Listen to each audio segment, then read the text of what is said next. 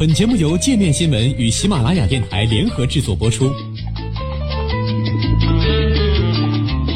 界面新闻五百位 CEO 推荐的原创商业头条，天下商业盛宴尽在界面新闻。更多商业资讯，请关注界面新闻 APP。前美联储高官表示，降息会使特朗普继续升级贸易战成为可能。前纽约联邦储备银行主席威廉·杜德利本周撰文指出，美联储在决定是否降息时，应该将特朗普连任美国总统带来的经济风险考虑进去。他认为，特朗普连任总统将对美国和全球经济构成威胁。杜德利在彭博发表的一篇专栏文章中，督促美联储重新考虑其不设政治的立场。他指出，降息将使特朗普继续升级贸易战成为可能，而贸易战将损害经济。同时，特朗普对美联储的攻击已经让鲍威尔难以维持无政治化的立场。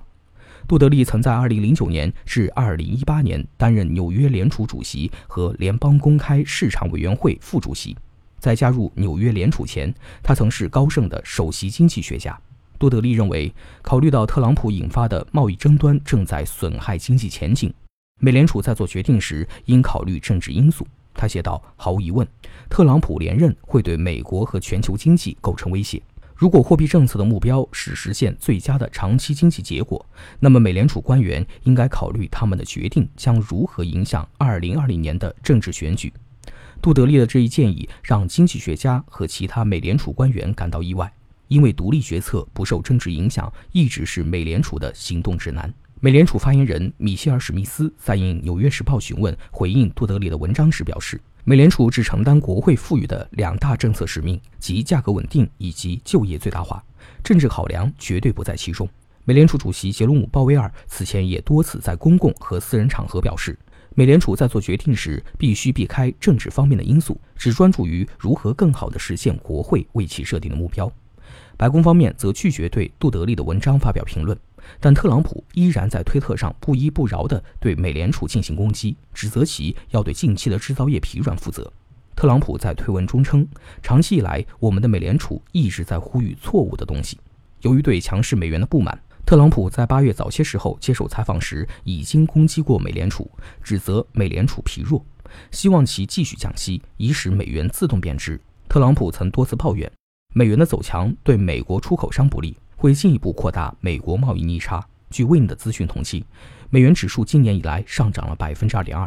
特朗普的表态也引发了市场对政府将采取干预措施的猜测。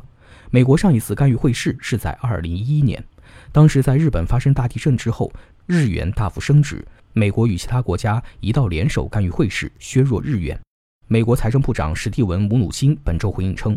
美国当前不打算干预美元汇率，但他暗示，未来若有和汇率相关的行动，将和美联储以及盟国进行协调。当前，美国财政部可以用来干预汇市的资金大约有九百四十亿美元，但和外汇市场每天五万亿的交易量相比，前者实在是微不足道。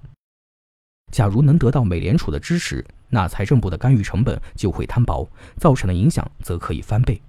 如果美联储保持观望态度，财政部采取行动将不足以改变美元市场的趋势。特朗普已多次对美联储和鲍威尔公开表示不满，甚至询问助理他是否能将鲍威尔撤职。对此，四位前美联储主席保罗·沃尔克、艾伦·格林斯潘、本·伯南克和珍妮特·耶伦在八月初罕见联合发表署名文章，指出为了经济利益最大化，美联储及其主席必须被允许独立行动，不受短期政治压力的影响。尤其是美联储官员不会因为政治原因而受到撤职或降职的威胁。